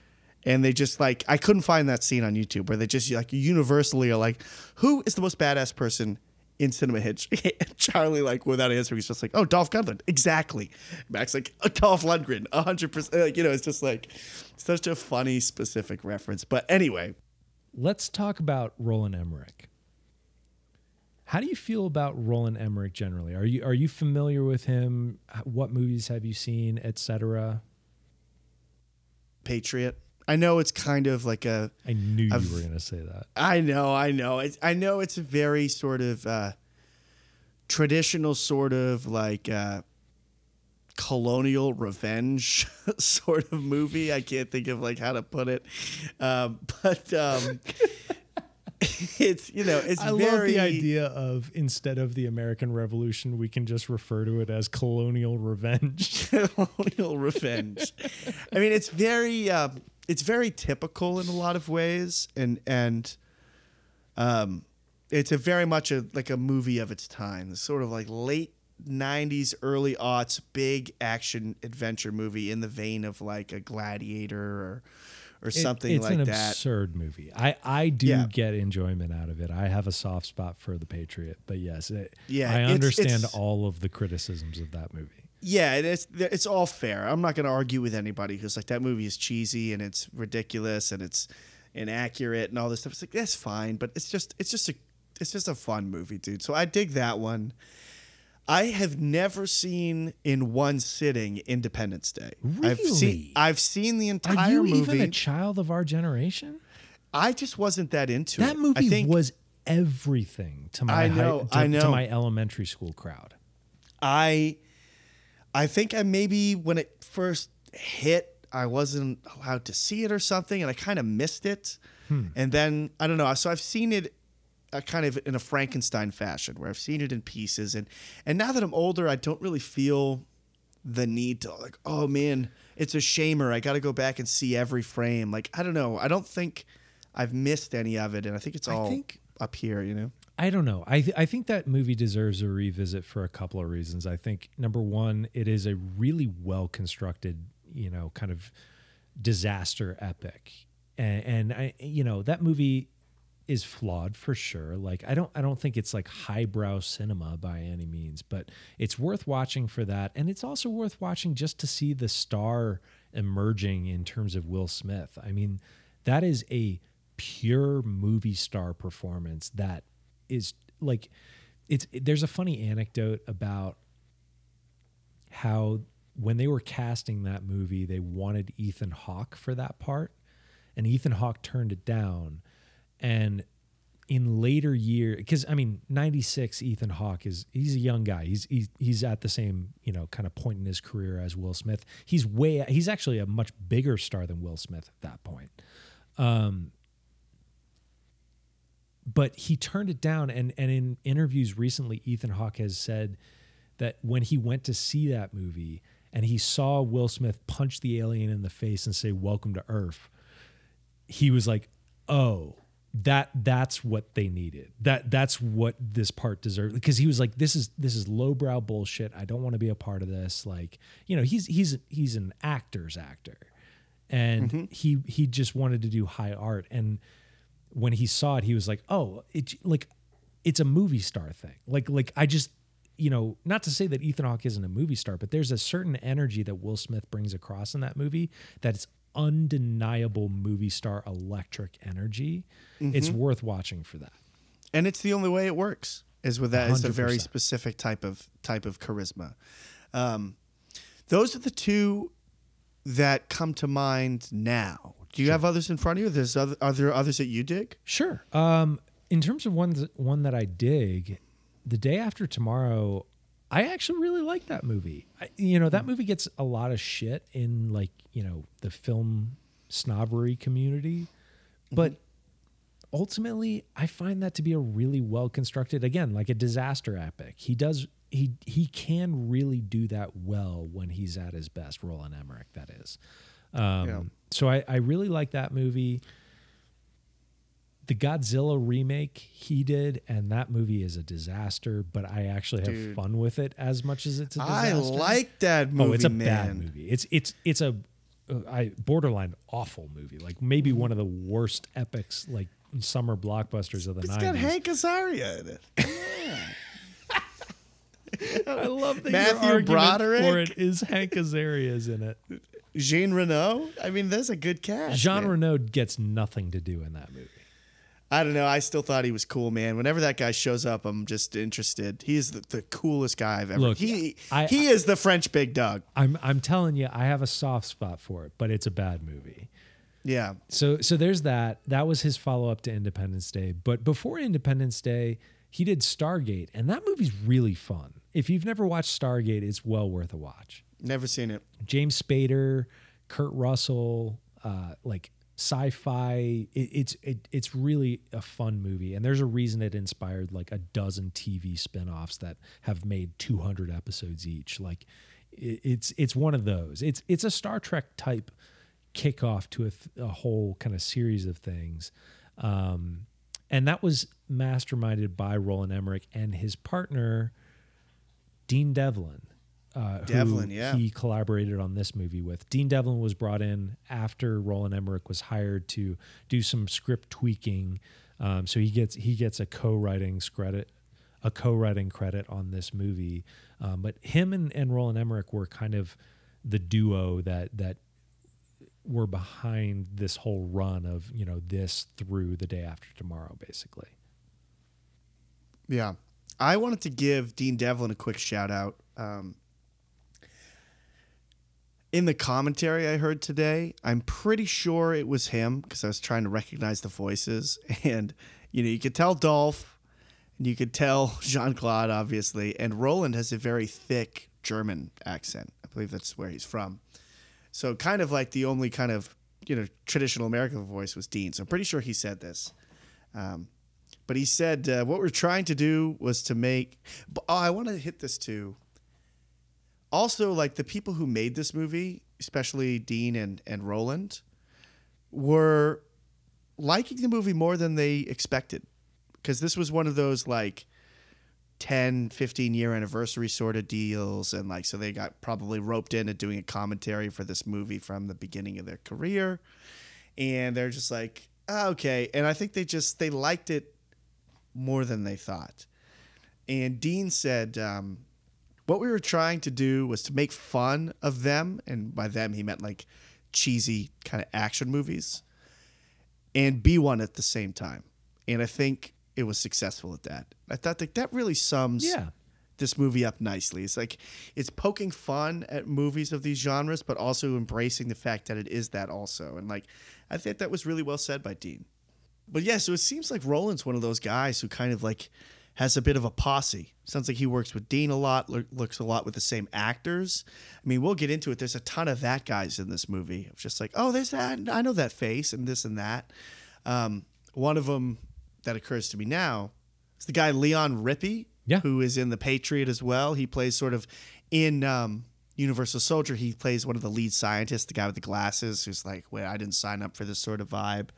Um, he's great in The Patriot. He is really good in that movie. You're Yeah, right. that's that. That's that. Like um, one of the most emotional things I've ever seen in a movie is when um, I'm laughing just because you wouldn't expect it to be in the Patriot, Right. but when he commits suicide after finding uh, his son, his son's body with the wooden gun that he gave him, is one of the most heartbreaking things I've ever seen in a movie. Like when it just it it's just perfectly performed yeah. and is really shocking when it happens. I also see on his IMDb, and we we talked about this. Uh, I can't remember if it was in the episode or or before, but uh, oh, no, no, it was it was in the last Sheila episode. We talked about Deadwood. He apparently is in 36 episodes of Deadwood. Oh yeah, he's uh he's like a bartender there. He like owns uh he owns like a, a bar. Yeah, but uh, but yeah, he's a he's a really talented actor, and I, I even in this movie he he stands out for sure. Yeah, yeah, he's great. My vibe on Roland overall is like um I don't know, he's like a B he churns out like B plus movies. Just like really solid, really fun movies. Is that your vibe with him too? At least at this point in his career, yeah. Yeah. And I guess he he was saying that this movie for him was like a pretty big risk at the time. And it sounds like his thought process was something similar to Richard Linklater's about School of Rock, where he had had this sort of success overseas, meaning meaning in Germany, I assume, with like small films, and he was like, "Well, let's just go see if I could do this thing." Like this was a very unexpected turn for him. Like you know, Arrival in Hollywood, and he's doing a Jean Claude Van Damme action movie. Like I guess this was very unexpected, and like agents were trying to talk him out of it, sort of thing. Um, but I think it's cool that he was like, "Yeah, why not? Let's try it. Let's try to pull it off." Yeah, I, I think overall, I don't think he's a groundbreaking filmmaker, or he's he, you know he's not he's not a guy who's going to reinvent the wheel. But at least certainly in the '90s and, and early 2000s, I think he he hit on a certain way of making satisfying large scale action movies, and I I appreciate him in you know on that level. I, I you know his recent stuff has been utter shit. uh, basically from 10,000 BC through Moonfall, which came out last year. Like, I, I, I mean, I haven't seen Moonfall. I have seen Independence Day Resurgence and 2012 and 10,000 BC, and all of those are awful movies. Um, 2012 is, I guess, probably the best of that that group, but um, still not a good movie. Hope he gets it back on track. I'd like to see a fun Roland Emmerich movie. He he he has that in him. Yeah, well, we saw it. We definitely saw it here. This movie is nothing if not fun. for sure. There was uh, something I wanted to hit home about the Jean Claude Van Damme performance of. I mentioned earlier how I'm intrigued to see more of his stuff. I should clarify. It wasn't due to the action scenes. Um, like thinking of his his kind of kicks and his fighting style in these scenes, it was that's not what was making me think like, oh, I got to see more of this guy. For me, it was scenes like in the diner before the fight breaks out, and when he's being this kind of socially awkward. I'm like, ah, he's really funny. Like he's got a Like good fish comedic out of water stuff. yeah, he had good comedic timing, and he was, you know, I don't know. I just I, I liked him as a as a performer, and I think those things were really cool. The, like the the high kicks and the slow motion kicks, they were fine, you know, but they were. I wasn't like, whoa, like I got to see more of this crazy Audiences athleticism. at the time were like, "Whoa." Yeah, and that's I, I I could see I could see why. I just didn't share in that whoa. Well, when you're comparing it to uh, Wrists of Steel, Steven Seagal, Yeah, where he's like, do you remember? Do you remember in uh, Kung Fu Hustle where uh, the main character's on the bus and he does like the snake thing at that guy and the guy just like slaps him in the face? That's like Steven Seagal's fighting style to me in movies. It's a little snaky, snaky thing that the guy does. I mean, he barely Fu moves his body beyond his Yeah. biceps. Yeah, no, dude, he is. Uh, I, they need to make a Steven Seagal movie where he's like in a Stephen Hawking like wheelchair type, like he's paraplegic and he's just like fighting people off. It's so funny. I like after I watched this movie, the the first movie that was recommended on HBO Max was uh, Executive Decision. Have you ever seen that movie? no, is it a Seagal? It's a Kurt Russell and Seagal plays like a supporting character, but Wow. uh, Seagal at the the opening scene of that movie, he's like breaking into some compound and he stabs three guys in the neck like straight out of the gates, like, and, and it's the most absurd thing you've ever seen. You're like. Like there's no way he would have gotten all three fucking puncture wounds in there like in the middle but somehow he's able to stab three straight guys in the same spot of the of the neck it's amazing it was I was watching a Seagal movie with my buddy, with my great friend Reed, and uh, we were just laughing at it. This was maybe five years ago or so. And the movie opens with him at, at like a computer just typing up a story, and he goes through this massive story. And the movie ends with him returning to his computer to continue writing. and, my, and my buddy Reed goes, "Just another day in the life." And I was like, "Yeah, he is." uh, let me deal with this distraction fucking ridiculous. Now get back to my life story. Um, anyway, um, yeah. So there was an actor here. You did you want to give a shout out to? There was. Uh, There's one we yeah, yeah. missed, and um, he's arguably the most famous of anyone in this movie outside of JCVD. Um, his name's Jerry Orbach, and he is the star of the original Law and Order. He made like 2,000 episodes of Law and Order, Wow. and I thought he looked familiar. I couldn't place it. yeah, so he plays Dr. Gregory in this movie. He is also Lumiere in Beauty and the Beast, and he is a Broadway legend. Wow. And so he's showing up here. That's why he got the and because he was like barely in this movie. Which you know, who the when I saw guy? that he was in this movie, I was really, really hoping that he was going to have this great little supporting turn. You know, where he's like the highlight of a, of a shitty movie, and I was really disappointed. I wanted so much more Jerry Orbach than we got, and we basically just get this scene. You know, where it, it, it looked like he filmed scene. for like one day. Apparently, they had in the story it was going to be totally different, where he was going to actually Right. turn out to be a villain. I guess. well, so they filmed an alternate ending to this movie. I should have watched it, dude. I had that as a special feature, but I'd watched most of them, and we're coming up to record time, and it's like I don't need to see the alternate ending. I should have watched it. The alternate ending is on the special edition DVD. It's at the farmhouse, Mm-hmm. what after Dolph Lundgren shows up, he takes the parents hostage and uh, I'll, I'll just read the Wikipedia entry. It says, as Deveraux grabs a shotgun in the kitchen, the front door opens and he sees his mother at the door before Scott shoots her to death. In the final fight between Deveraux and Scott, Deveraux does not use Scott's muscle enhancers. Shortly after grinding Scott to death, Deveraux is shot by his father before Dr. Christopher Gregor and his men appear. Gregor explains that he used Deveraux to entrap both Scott and him, and that Deveraux was staying with the people posing as his parents.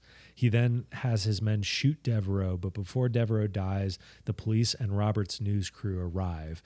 The news crew douses Deveraux with a fire extinguisher to stabilize him while Dr. Gregor and his men are arrested. Roberts is given the microphone to cover the arrest, but she loses all composure while on the air, dropping the microphone to comfort Deveraux. Uh, several days later, Deveraux is reunited with his real parents. The film ends with a eulogy narrated by Roberts, who explains that Deveraux rejected all life prolonging medication before dying a natural death. Mm. Interesting alternate. Cool ending. I I- it's it's a movie from a better sci-fi movie, I think. Yeah, yeah. I think it was maybe right for how this thing turned out to shift it to this. But it's interesting because I, you know, reading that, I, I had assumed that Jerry Orbach had taken this as just a paycheck job and just showed up for a day and you know got the and and you know that that was that. But uh, it, it sounds like he filmed a lot more for this movie that they just didn't include. Right. Yeah.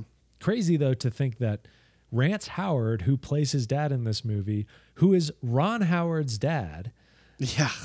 so crazy so to weird. think that they were going to position him as a bad guy in this because he is like Yeah. the most like down home, you know, country good Which would've been father great. ever. it would have been so against type. You know. It would have been. Yeah. But anyway, But that's the anyhow. alternate ending. We mentioned Rance Howard. Any other actors we want to touch on, or are we moving on? I think we're good to move on, man. I think we hit uh, we hit everyone I wanted to chat about, but but solid performances throughout. For sure. It's a well acted movie despite being uh, a, a schlocky 90s Yeah, silly. movie. Yeah. I feel like it's time, True. I think it's time for yet another installment of Top Brutes. How you feel about that? I'm in. All right, all right. I have a little list that I made live and in the moment as I was on first watch of my top brutes. You, if I understand, are coming from the hip. Shoot, Shooting shoot from the hip. Did not write down any top brutes. So, with that in mind, would you like me to run through my list, or do you want to pop any out there now? Why don't you give me your list and I'll add to it as necessary? Okay, okay, But hold So on, well, is- hold on. Mm-hmm. Leave your top one for the end. okay. I am going to leave my top one for the end. All right, I'm highlighting the one I will not say. Starting off with an easy one. The reporter who shot in the head in the beginning of the movie. Pretty unexpected. Pretty unexpected brute of because it's the first time like we saw Dolph Lundgren just like shoot someone in, in the face who was kind of a civilian outside of his crazy. Well, he did it in Vietnam in the first Yeah, scene of the movie. his Vietnam days, but like, you know, we had had like, we had kind of been led into that by like, oh, Sarge went crazy. He's killing everybody. This one was a little like he's defying. It's- it's a little more out of superior, nowhere, you're right. a little more surprising. And it was Although like, it is like the fifth headshot in the movie at that point. dude, crazy. There's so many, so many terrorists gets headshots. That that one person who, um, the guy from Gladiator pops, who's like at the other end of the, he gets it right in the face. Like, uh, yeah, the first person who gets executed on screen is headshot. It's just headshot city. But I thought that the reporter was the was the most brutal of the headshots.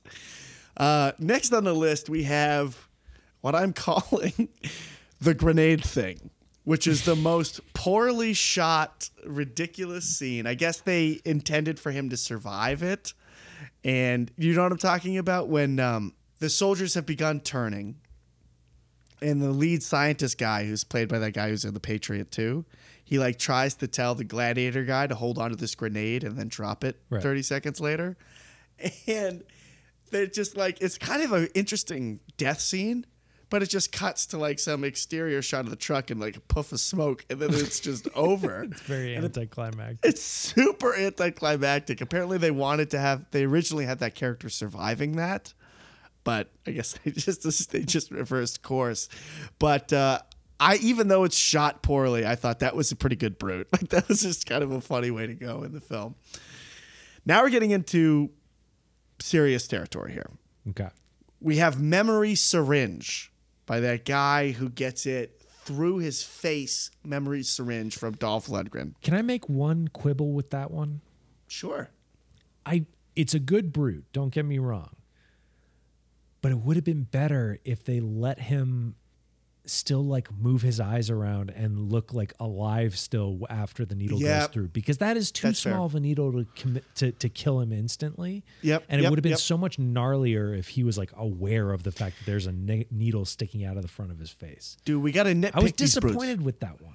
You wanted a little eye wobble. A I, little I like, wanted some, I wanted some more gnarliness. Yeah, yeah, yeah, yeah, yeah. No, yeah, that's fair. That's fair. But still a brute. It's I think it's, it's, a still mild a brute. brute, but it's a, it's an it's, not a top. unfulfilled brute. Yep, yep. Just like the grenade. The grenade could have been so much more. It's a blue ball brute. All right, I have second to last. Discharged Sarge, which is the line that Van Damme delivers to Dolph Lundgren when he's stuck on I don't know what you call that a combine, whatever So that. that's of not a- your top top brute. No. Because that was the first one that came to mind as my top brute. I mean, it's the easiest. It, it's it's. I think it's the easy, choice, choice, right? yeah. Yeah. yeah, It's like he's got he's got things stuck. He's got like a crucifixion thing going on with those like nails coming through his hands. He's stuck on it, and then we get that great action movie cheesy line of like you're discharged, charged. He gets chopped up, ears and other things come flying out of the chute. It's so over the top and Somehow probably less gory though than the one in uh, on Her Majesty's Secret Service. Yeah, and in a PG movie versus an R movie, like go go fucking figure. Um, that's the OG top brute. You know, it's gonna be tough to someone to knock, knock that off the mountain for top brute of the year because it's so unexpected. We're watching the '60s James Bond movie, ha ha ha, and then all of a sudden there's like What sinew and, and and intestines flying through the snow. Um, anyway, Children's movie. yeah, it's a nice little kids movie. My number one, I think it's debatable, but I think it's right for me. The face punch. Do you remember the face punch? Remind me. So Dolph Lundgren is like kind of really becoming his true self for the first time. And and one of the scientists tries to stop him. And he punches through the guy's like uh, hazmat suit face shield, and the fist goes into the guy's face, and he twists it, and it's like embedded in his face, and it twists it, and is my choice for top brute face punch good one. I, I need into to the face that. twist. I need to rewatch that to see how brutal it actually is. It's a good one though. Yeah, it is from because it was so unexpected. He's like, oh, he just decks this guy in the face, but like the fact that it went into the face. I didn't catch that it went in his face because it didn't look like there was a hole in his face when they cut to the Th- close-up so when they pulled the face, he was kind of just like bloodied and he's like fell over. But when you when the fist actually hits in, it's like going into like a fake face and like Jesus. Going in. And it's like the craziest thing. So I was like, I was like, okay, that's my choice for top brute. I like it. I Um, like the choice. yeah. I still Any other come? No, I ahead. still am going with the combine grinder. I, I think Yeah. that's the the gnarliest to me. It's, if you know, it's probably the right choice. Discharge Sarge. I mean, come on. Um, I think all the people who get their ears sliced off would count as top Yep. Mm-hmm. You don't see any. Uh, you know, you're you're not getting a Reservoir Dogs take on on the ear slicing, but Nope. it's uh it's implied, and that's that's enough. The the necklace alone is enough to make you you queasy. I forgot there was an honorable mention. The bus driver of the prison transportation. That was going to be what I was going to say next. That, Oh, that's oh, the only sorry. other one you were missing is you know that guy gets lit up. he really does, dude. He gets absolutely shredded. That guy's got like 15 bullet holes in his face alone. Yeah. there's an adopt Your driver doesn't look so hot. He's just like, what does that mean? It's uh yeah, it's it's definitely a good one. Um, I mean, you could also throw in the uh, the Universal soldiers who are are on fire. Uh, Yep. They, I mean, they get, you know, they're not feeling it as much as everyone else. That's a brute. But it's That's a brute. Dolph going through the windshield is kind of brute. Dolph going through the lung, the Dolph, Dolph going through the lung. Dolph going through the wind, windshield is a brute. Um, you know, I, there's there's a, a a missed brute, which is the two. The, the couple in the bed should have gotten shredded by all that uh, Yep. shrapnel Yep. and, and gunfire going into their motel room. Missed brute. That's that's a missed brute. yep. Just yep. give us that brute. I mean, look, if you're going if you're going all the way with this thing, you got to go all the way. You want to talk about a missed brute? How about the guy who works at the hotel? I had it Oh. locked in. I was like, "Oh, this guy's gonna get it, get, get it bad. He's such a dick. He's so annoying." I thought he was going to get it like uh, the dude in in Terminator 2 who gets the spear through the throat. yeah, I thought he was going to get it in the worst way possible, and he survives it to have some security deposit quip. And I was like, "This guy should have Not been brooded out the window. Not Like, he worth should it. have That joke brooded hard. that joke is a cutting room floor joke and you should Yeah. have put a brood in its place. yeah, yeah. Someone should have like, uh, I don't know. I don't even know what. But Get the mother out of here. We don't need the mother in this Yep. scene. this guy needs he is we've all dealt with customer service assholes like this actually nobody has that's just in movies nobody's that aggressive about $50 for the phone I don't know. I got charged like- $140 for bringing two dogs to a motel one time. So, yeah. Oh, I've been wow. in that situation. should have had some super shoulders and he would have been able to quip his way out of it i guess i don't know but yeah that's a missed brute too um, but there's some good ones in this There and are. we'll see if any of them get on kind of year's best list but for me face punch and discharge sarge are good but i'm glad you mentioned the, the bus driver too 'cause that one is good Well, you mentioned it first, but yes. Well, yeah, but it was yours. I, It was I, I kind of, It was coming. I, st- I stepped on it. I'm sorry. Sniped. well, I think we're heading towards wrap up here. Any bullet points you want to hit before we jump out of this thing? For sure. This is definitely a bullet pointy type of movie. I'll just throw a couple out there. When the discharged Sarge Combine thing that we were just talking about, great action movie line when she comes running up and asks where he is, and Jean Claude Van Damme says he's around. It's a pretty great line. I really dug that. Way too many sound effects of the fucking eye cameras. It's like enough. Give us one or two, and then just get rid of them. We don't need to hear them every time they're scanning something. Yeah, that's a relic of the 90s. Yeah, absolutely. I thought it was kind of weird, and upon rumination, I think it makes me like the movie even more. That the people, like the normal people they interact with in this movie, oftentimes they're just not intimidated. like, dude, Jean Claude Van Damme is seems like anyway he's going to stiff the bill at this diner he's at.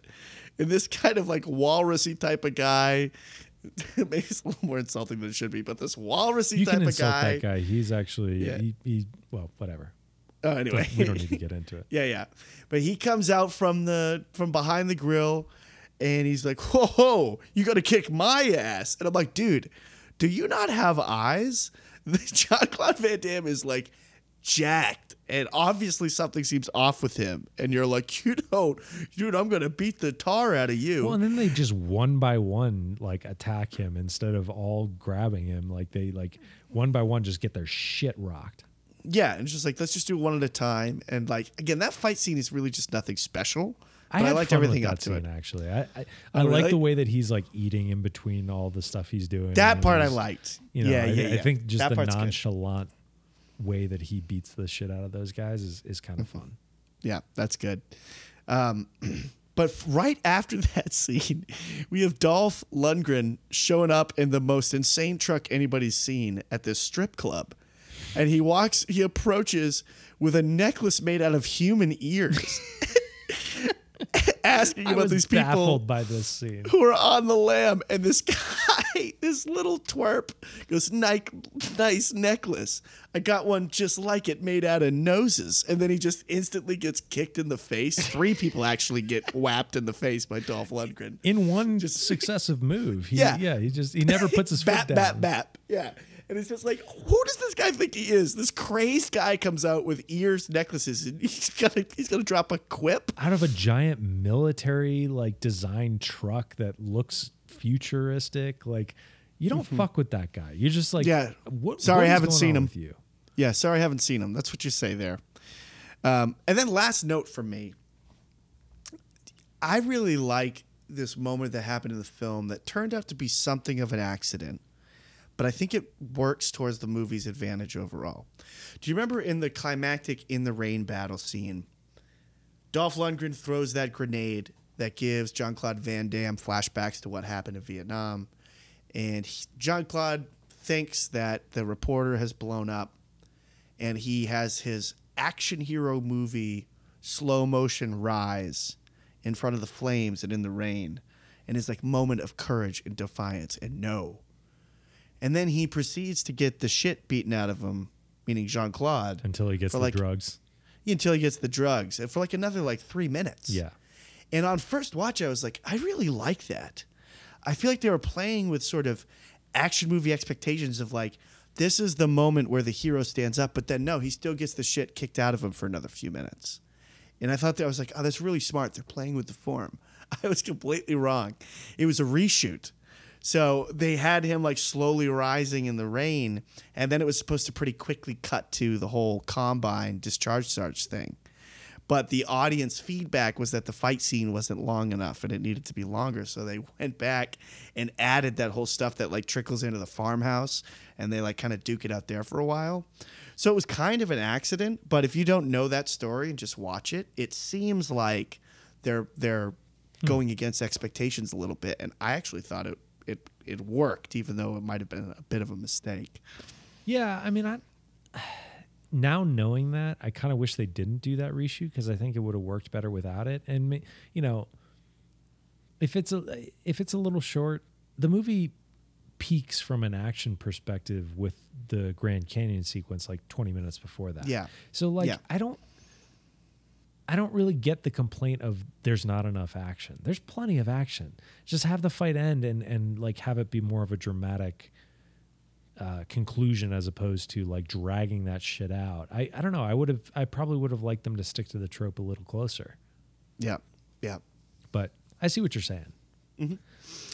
But that's it for me. You got any notes? Any kind of things you wanted to I've got a few things I want to touch on. Um, first, I just wanted to mention a line that Jerry Orbach as Dr. Gregory has that just made I, my eyes rolled till I could see my brain. Um, his line of explaining the technology behind the Universal Soldiers is by hyper accelerating the bodies, we discovered we could turn dead flesh into living tissue. What? Yeah. That just sums it up right there, fellas. That is it that is a throwing your hands up explanation for like they didn't even try. Yeah, it's like, did someone who speaks English write this scene? What the hell is that? It almost just feels seems like, the movie is like daring you to question it. Like, oh, you you're gonna question this, you fucking nerds. Yeah, I think they just like, and they also kind of like fast forwarded through it. Like he says it, it's kind of like I don't so. know. It's just like let, don't think, don't dwell. Whoa, what's that? it's like one of those. Here, look, laser pointer. Here. Yeah, Dolph's got an M60, and I mean it doesn't really matter, but I get what you're saying. It's kind of like, can nothing better than that? Yeah. Just say, just you could honestly just say we found a way to regenerate human tissue. Right. Just leave it at that. You could just yeah, you don't need to say you don't need to just keep it even, even simpler. Yeah. Like, we're not expecting this scientist to explain to this reporter how it works necessarily, but anyway. I also thought it was hilarious that Luke Deveraux's homestead, like the the home he grew up in, the farm, is named something like Moreau. Like everything that is French has to end in R A U X. You know, like it's just like it's so stupid. it's just like, but it made me laugh so much that like his last name is Deveraux and his you know f- family farm is named Moreau or something. Yeah, Like, yeah. it's so dumb. Uh, I loved that. I also wanted to mention the funniest bit in the movie to me, without question, ooh, here we go. is when he's trying to part ways with Ally Walker's character and she's about to get on a bus. And then they do the reveal of the bus pulling away and she's still standing there. You know, classic movie bit, right? Mm-hmm. And then they do the double reversal of that, which is another bus behind her pulls away, and there's like a hundred cops there Yeah. with their guns drawn. And That's like, great. what a great visual comedy bit.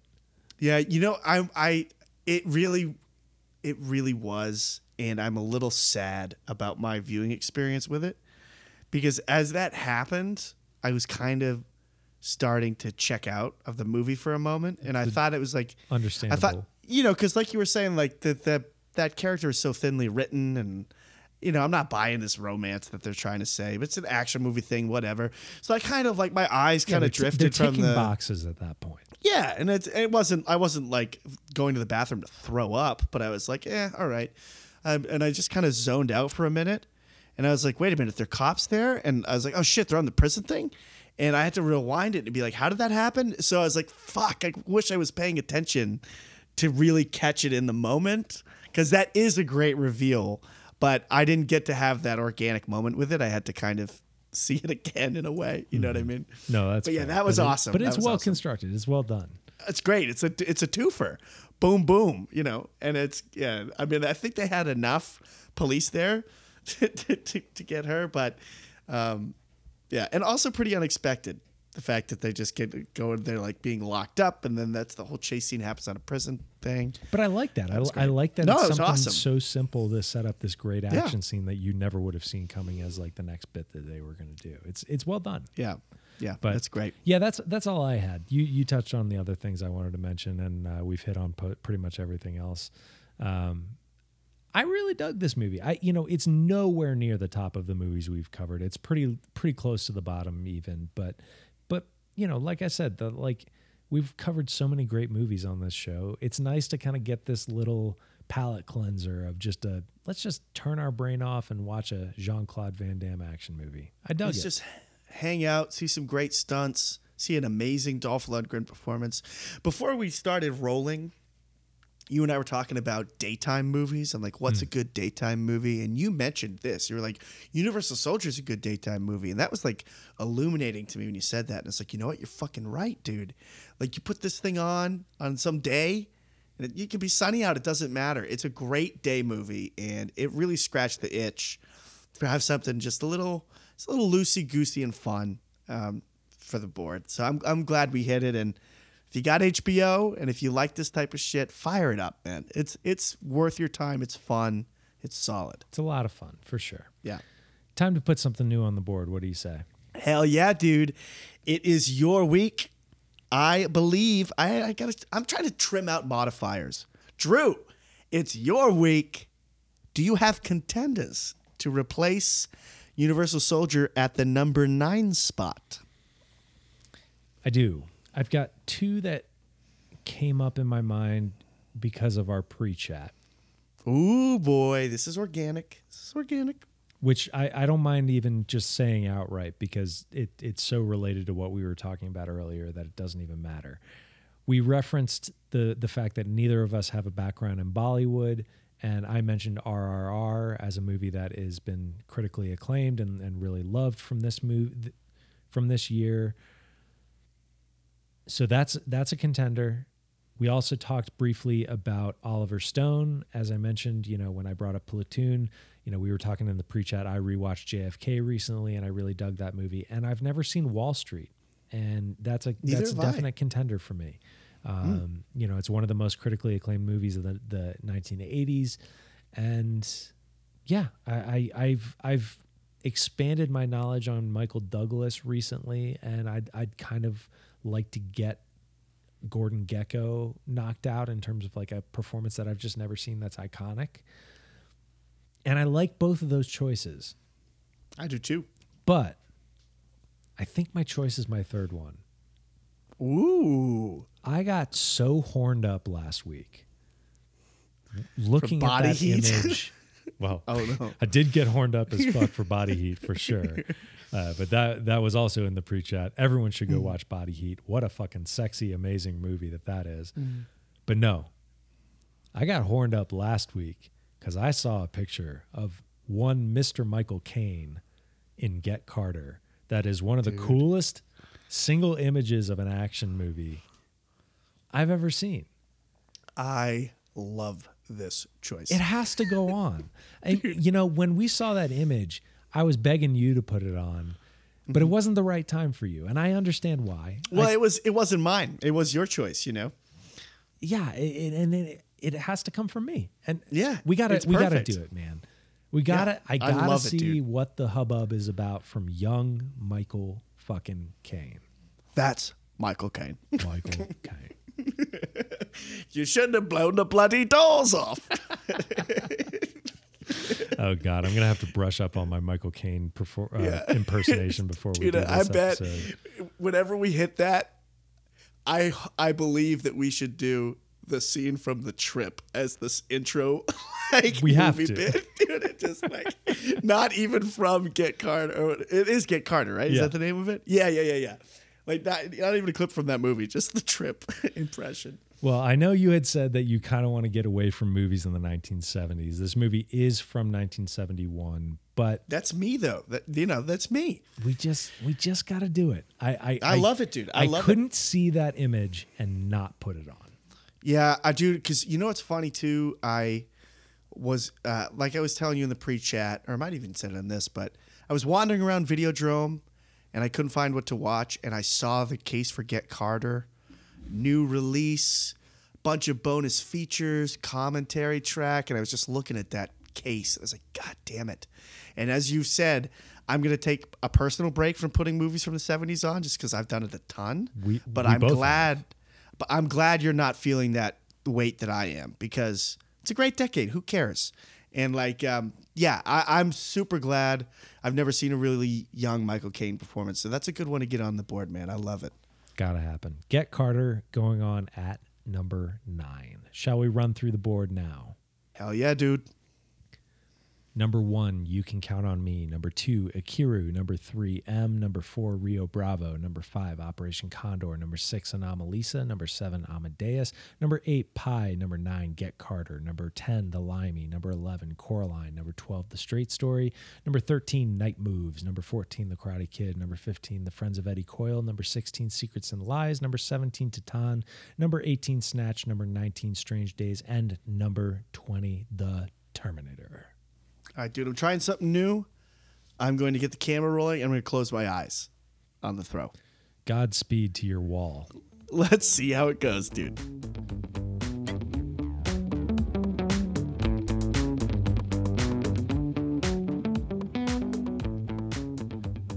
So, Jared, with the 50th movie in the Dartboard Movie Night Pantheon, what do we have? We had a misfire. the, cl- the closed eye did not work. I, I don't know why I thought it would. I know, I never could have seen that coming.